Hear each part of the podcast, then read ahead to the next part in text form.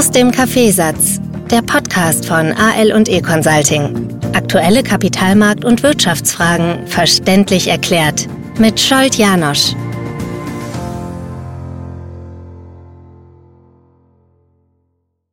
Ich höre immer wieder äh, diese Aufseufzer, Aufseufzer, dass es höchste Zeit wäre, dass wir Finanzbildung in unsere Schulen reinbringen, auf die Universität reinbringen, ähm, dass also die Kinder äh, in die Finanzwelt hineinwachsen. Und ich habe dann schon einige Male darüber gesprochen, dass ich mit der jungen Generation sehr viel Kontakt habe und sehr viel Arbeit. Ähm, und da stelle ich die Frage, wozu? Vor allem, warum, warum äh, kommen diese Seufzer in diese Richtung und speziell von älteren Jahrgängen? Eigentlich stelle ich mir die Frage, wo lernen die Älteren, wo lernt die ältere Generation Finanzwissen? Dort fehlt es, bei den Jungen, die wachsen tatsächlich in eine komplett andere Welt hinein. Die technischen Instrumente stellen ihnen sehr, sehr viel zur Verfügung. Und unter dem Radar der Eltern oder der älteren Generation äh, bekommen die ungleich mehr mit und wachsen hinein eben in diese Finanzwelt als die älteren Generationen. Sie wachsen aber auch natürlich mit viel, viel mehr ähm, ja, disruptiven Ideen hinein, weil sie nicht die althergebrachten äh, äh, Strukturen und Modelle und Produkte kennenlernen, sondern ganz, ganz, hoppala, ganz neue Instrumente sofort mitnehmen und äh, die, die ganz anders greifen können. Alleine diese extrem starke Diskussion, die wir jetzt äh, in den vergangenen Wochen, aber diese Woche so als finales Spiel gesehen haben, rund um die äh, Bitcoin-ETF-Zulassung in Amerika, hat gezeigt, wie sehr Jüngere mit dieser Thematik schon in Berührung gekommen sind und damit viel mehr anfangen können und wo die ältere Generation steht. Also, wenn man immer wieder diese äh, Wünsche hört und diese Aufseufzer hört, ah, wir brauchen Finanzbildung, würde ich ergänzen, für die ältere Generation. Weil ähm, bei den Jüngeren passiert es, egal ob das in unserem Schulsystem drinnen ist oder nicht. Ähm, Bildung hilft, aber Gott sei Dank ist es auch so, dass die Bildung neben unserem Schulsystem auch zusätzlich noch ähm, passiert. Es ist keine Garantie, dass dort nur die vernünftigen Sachen da reinkommen, aber es ist zumindest so, dass, ähm, dass sehr, sehr viel an Information da ist und ähm, deswegen geht es mir da nicht immer um nur, nur um die Jungen. Aber ich bleibe noch kurz bei dieser Diskussion rund um die Bitcoin-ETF-Zulassung. Ich habe natürlich gestern die Rückmeldung bekommen, dass man das natürlich das nicht so sehen kann, weil das, was zugelassen wurde jetzt in Amerika, ist nicht vergleichbar mit Europa. Klar, in die Tiefe und in Details äh, gehe ich hier in dem Podcast nicht so weit hinein, das, dafür reichen diese paar äh, Minuten nicht. Und sehr, sehr einfach dargestellt äh, ist natürlich so, dass ein wesentlicher Unterschied zwischen amerikanischen ETFs, die jetzt zugelassen wurden, und möglicherweise europäischen. Deswegen wird es in Europa vorläufig äh, diese Produkte, die jetzt in Amerika zugelassen wurden, nicht geben, weil in Europa ein ETF nur auf ein Instrument, auf ein Asset, auf ein, äh, auf ein äh, Asset nicht zugelassen ist. Hier müssen immer mehrere dahinter sein. Deswegen gibt es zum Beispiel in Europa auch keine ETFs auf Gold, sondern äh, es gibt Rohstoff-ETFs, Rohstofffonds Und da sind dann mehrere drinnen, aber nicht, mehr, nicht nur ein Instrument. Das ist ein wesentlicher Unterschied zwischen der amerikanischen Regulierung und Europa. Und ähm, Europa ist im äh, puncto Regulierung ein Stück weit vor Amerika mit der Mika-Verordnung wird im europäischen Markt werden die Krypto ähm, die Krypto-Coins schon klarer definiert. Die werden auch als, als, als äh, Rohstoffe zu, zugeordnet. Hier sind die steuerlichen Fragen schon abgeklärt. Und ähm, es kam gestern auch die Frage, ob damit jetzt quasi die Zeit höher ist, dass äh, Bitcoin äh, sauber wird und, und nicht ähnliches wie bei der FTX-Pleite passieren kann. Das, was wir jetzt haben, ist nur ein ETF auf ein Instrument, aber ja, äh, das verändert insgesamt die, die Grundbasis nicht. Wenn jemand daran glaubt und überzeugt ist, dass Bitcoin wichtig ist, dass Bitcoin eine Existenzberechtigung hat, Anwendungsmodelle hat und deswegen auch langfristig bleiben wird, dann ist jetzt ein Stück weit mehr Sicherheit da, weil durch diese ETF-Konstruktion mehr Liquidität auf der Käuferseite zur Verfügung stehen kann, weil mit diesem Instrument äh, für die großen institutionellen Investoren, speziell in Amerika, ein, ein legaler Weg, ein Zugang geschaffen wurde, um, in, um diese Assetklasse mit dazuzunehmen. Und wir werden sehen, dass bei Vermögensverwaltern, bei Banken, bei Versicherungen, bei großen Anlegern, also bei institutionellen Anlegern, diese Bitcoin-ETFs als Beimischungen auftauchen werden in den Portfolios. Parallel dazu wird sich natürlich immer die Frage stellen, wie viel Verunsicherung kann auftauchen aus dieser unregulierten Kraut- und Rübenwelt wird es im Übergang möglicherweise noch einzelne ähnliche Fälle wie FTX-Pleite und vieles, was wir in den letzten zwei Jahren gesehen haben, möglicherweise noch geben. Aber es ist ein, ein, ein Säubern und es ist auf der anderen Seite auch ein Einfügen in ein, ein reguliertes System. All jene, die bis jetzt deswegen diese Kryptos in die Hand genommen haben, weil sie gegen Systeme, gegen Regulierung, ähm, gegen unser geordnetes System waren, naja, denen gefällt das nicht, weil ähm, diese super kreative Freiheit, die aber gleichzeitig auch die Basis für Betrugsmodelle ist, ähm, wird eingeschränkt, es wird sehr stark kontrolliert und damit ähm, äh, geht vieles nicht. Was ja auch gut ist, weil, äh, aber es ist natürlich immer die Frage, auf welcher Seite bin ich.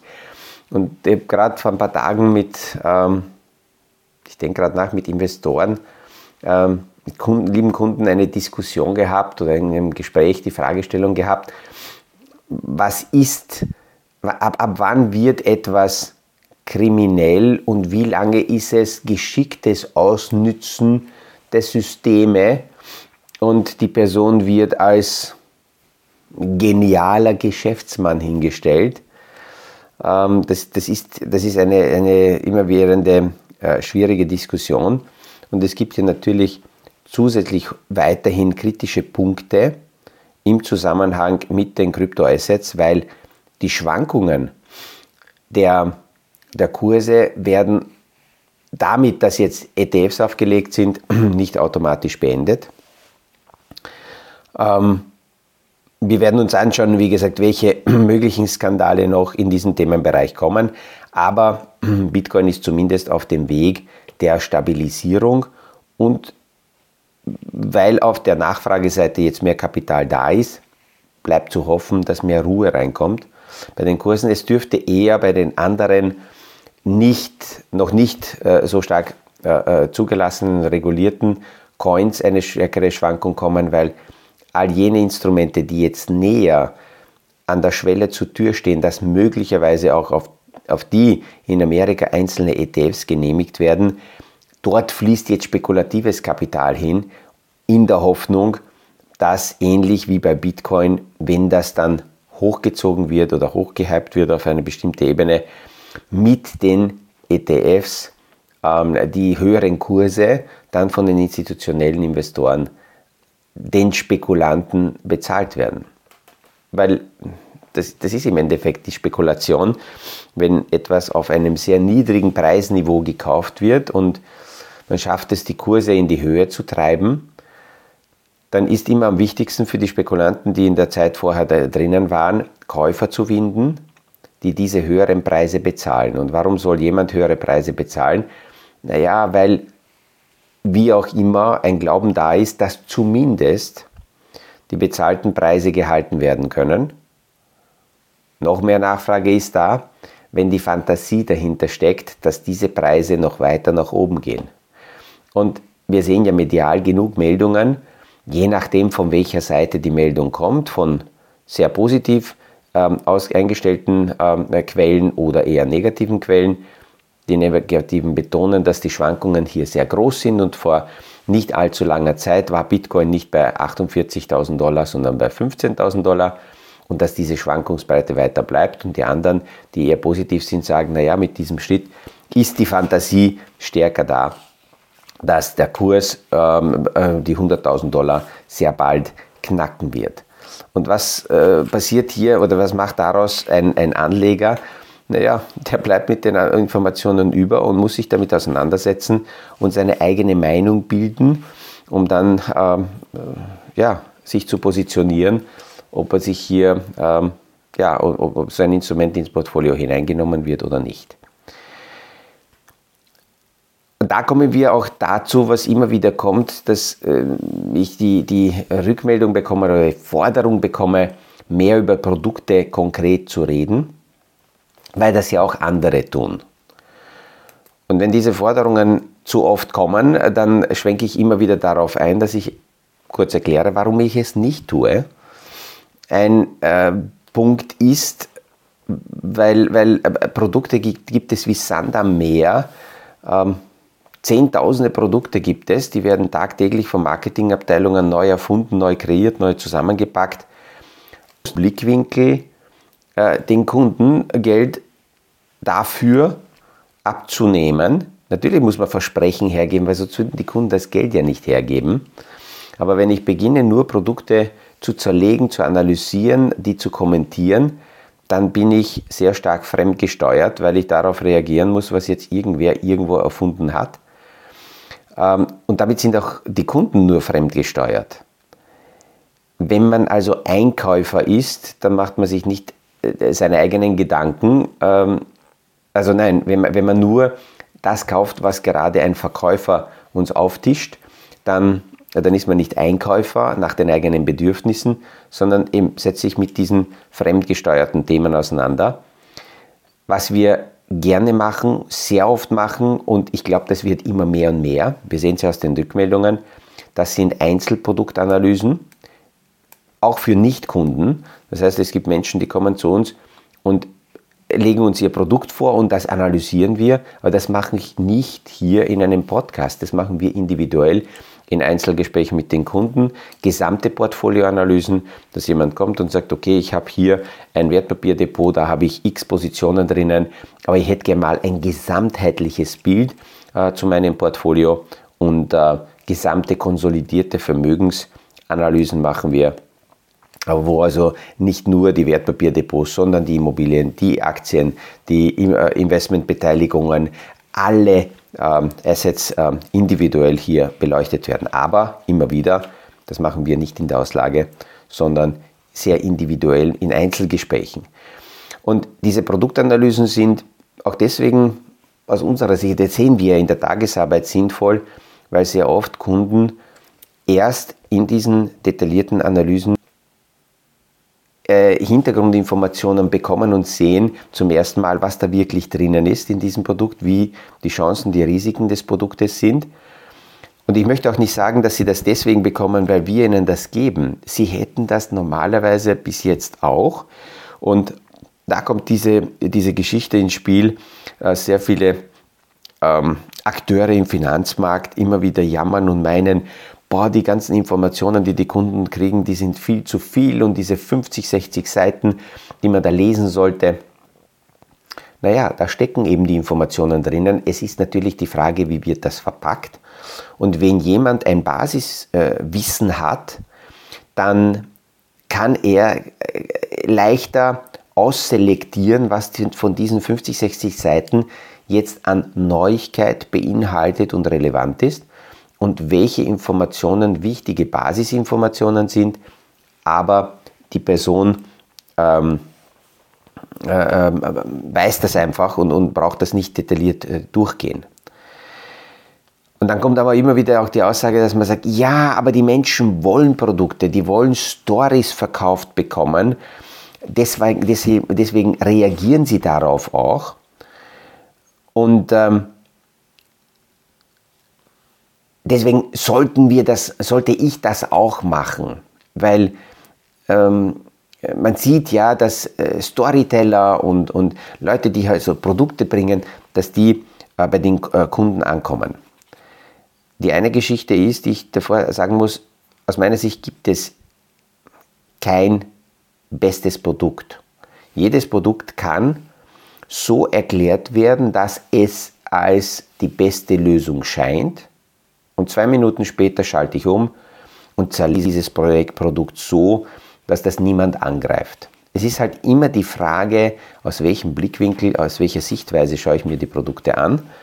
Und ähm, ich sehe in der Tagesarbeit eher, dass die Menschen mit äh, Stories und Produktlösungen zugemüllt werden. Und dann stellt sich die, die Frage, entweder hat man jemanden, mit dem man diese Müllberge vielleicht sogar, wenn man lustig ist, besprechen kann. Ich bekomme von sehr vielen Kunden laufend Informationen, welche Stories, welche Marketing-Stories, welche Produkte ihnen permanent zugeschickt werden. Und deswegen weiß ich ja, was sich im Markt abspielt, aber nur weil meine Kunden mit irgendwelche Produktstories zugemüllt werden, fange ich nicht auch noch damit an. Auf der anderen Seite, ähm, ja genau, und, und sie schicken mir diese Themen und, und dann besprechen wir das. Das heißt, wir sind teilweise auch laufend in Kontakt. Ich bekomme immer die, die Frage, wie, wie oft bist du denn, Janusz, in Kontakt mit den Kunden? Naja, das ist eine individuelle Bedarfsfrage, mit manchen monatlich, mit manchen äh, halbjährlich, mit manchen jährlich mit sehr, sehr vielen einfach spontan, so wie das Leben äh, die Fragen stellt und die wir dann aktuell immer wieder besprechen und beleuchten. Und andere, die niemanden an ihrer Seite haben, ja, dann kann es schon sein, dass sie entweder selber so viel Know-how haben, dass sie aus diesen Müllbergen äh, für sich rausselektieren können, was ist wesentlich, oder, und das ist die tragischere Seite, ja, sie bleiben als Opfer über. Und kaufen dann möglicherweise Themen ein, die überhaupt nicht zum gesamten Bild passen. Aber das ist halt dann so. Also ich hoffe, das hilft jetzt wieder mal bis zum nächsten äh, Podcast, wo ich dann wieder darauf eingehen muss oder werde, warum ich konkret keine Produkte in die Hand nehme, sondern eher aus der breiten Distanz einzelne Themenbereiche aufgreife, um da mehr ein bisschen ähm, Hintergrundinfo zu geben, zu diskutieren. Und ähm, wenn das für jemanden zu wenig ist, ja, es ist ja die Möglichkeit da, in Kontakt zu treten, äh, direkt zu kommunizieren mit mir, mit den Kollegen. Und dann kann man das individuell anschauen. Ähm, und damit bin ich heute wieder zum Schluss bei ähm, der eigenen, äh, bei der Geschichte im eigenen, ähm, aus eigenem Interesse. Wir sind jetzt bis Mitte Februar in unserem Zeitfenster, wo wir einmal im Jahr Bewerbungsunterlagen entgegennehmen. Wir haben immer Anfang des Jahres, Jänner bis ähm, Ende der, der Semesterferien, äh, die Zeit, wo wir äh, uns anschauen, wer würde sich als Financial Planner in unserem Team äh, für die Materie interessieren, so wie wir es interpretieren, ähm, sammeln hier die Lebensläufe mal ein ich habe auch die Fragestellung bekommen, ob ich da ein bisschen bessere Parameter geben kann, für wen das geeignet sein kann. Also es gibt zumindest drei ähm, simple, wesentliche ähm, Basisparameter. Wenn schon vorhandenes, äh, vorhandene Finanzausbildung aus den vorhandenen Systemen, Banken, Versicherungen, Vertriebe da ist, dann ist das vorteilhaft. Altersgrenze ist im Normalfall etwa bei 30. Es gibt ab und an Ausnahmen, wo wir darunter gehen können. Aber in den meisten Fällen merken wir, um sich als Financial Planner dementsprechend zu positionieren und die notwendige Lebenserfahrung auch schon mitzubringen, um hier mit gesamten Portfolios bei Kunden äh, sich als Berater positionieren zu können, ist diese Lebenserfahrung äh, notwendig oder diese Altersgrenze auch. Es schadet auch nicht, wenn man schon Familie hat, äh, weil natürlich viel mehr Verständnis da ist, auch für, für Situationen, ähm, äh, bei, bei, bei, Kunden, die mit, mit, mit Familien ihre Vermögensstrukturen aufbauen. Soll jetzt nicht heißen, dass jemand, der Single ist, dafür nicht geeignet ist. Nein, nein, aber das ergibt sich mit der, mit der Alterskategorie. Und ein wesentlicher Punkt, und das hat nichts mit dem Kapitalmarkt zu tun und mit der fachlichen Welt, es sind natürlich Personen, die gerne mit Menschen sich unterhalten, die gerne kommunizieren, die auch daran interessiert sind, hochkomplexe Themen so zu übersetzen, dass das für die Kunden greifbarer ist, besser für die Materie geeignet. Wie geht es dann weiter? Ja, ab Mitte Februar schauen wir uns mal die Bewerbungen an, gehen dann in die zweite und dritte Auswahlphase, arbeiten mit Persönlichkeitsprofilanalysen, weil wir aus der Tagesarbeit auch wissen, welche Parameter entscheidend und wichtig sein können, bis hin zu Motivationsfragen, um in der Materie erfolgreich zu sein. Und irgendwann im Mai werden wir dann mit den Basisausbildungen starten. So viel also zu diesen Themen. Die erste Woche ist jetzt vorbei, die erste Woche, nachdem ich jetzt wieder die Podcasts aufnehmen konnte. Und ähm, äh, ja, ich habe das Gefühl, dass ich mich jetzt bis äh, zum heutigen Tag langsam eingeholt habe. Das heißt, diese zwei Wochen, die mir gefehlt haben, wo ich nur mit mir kommuniziert habe, äh, diese Zeit konnte ich jetzt äh, dementsprechend einholen. Und wenn es wahr ist, heute in der Früh wird ähm, äh, Christian Drastils Podcast on air gehen. Ähm, ich werde dann am Dienstag diese Podcast-Ausgabe von ihm eins zu eins übernehmen.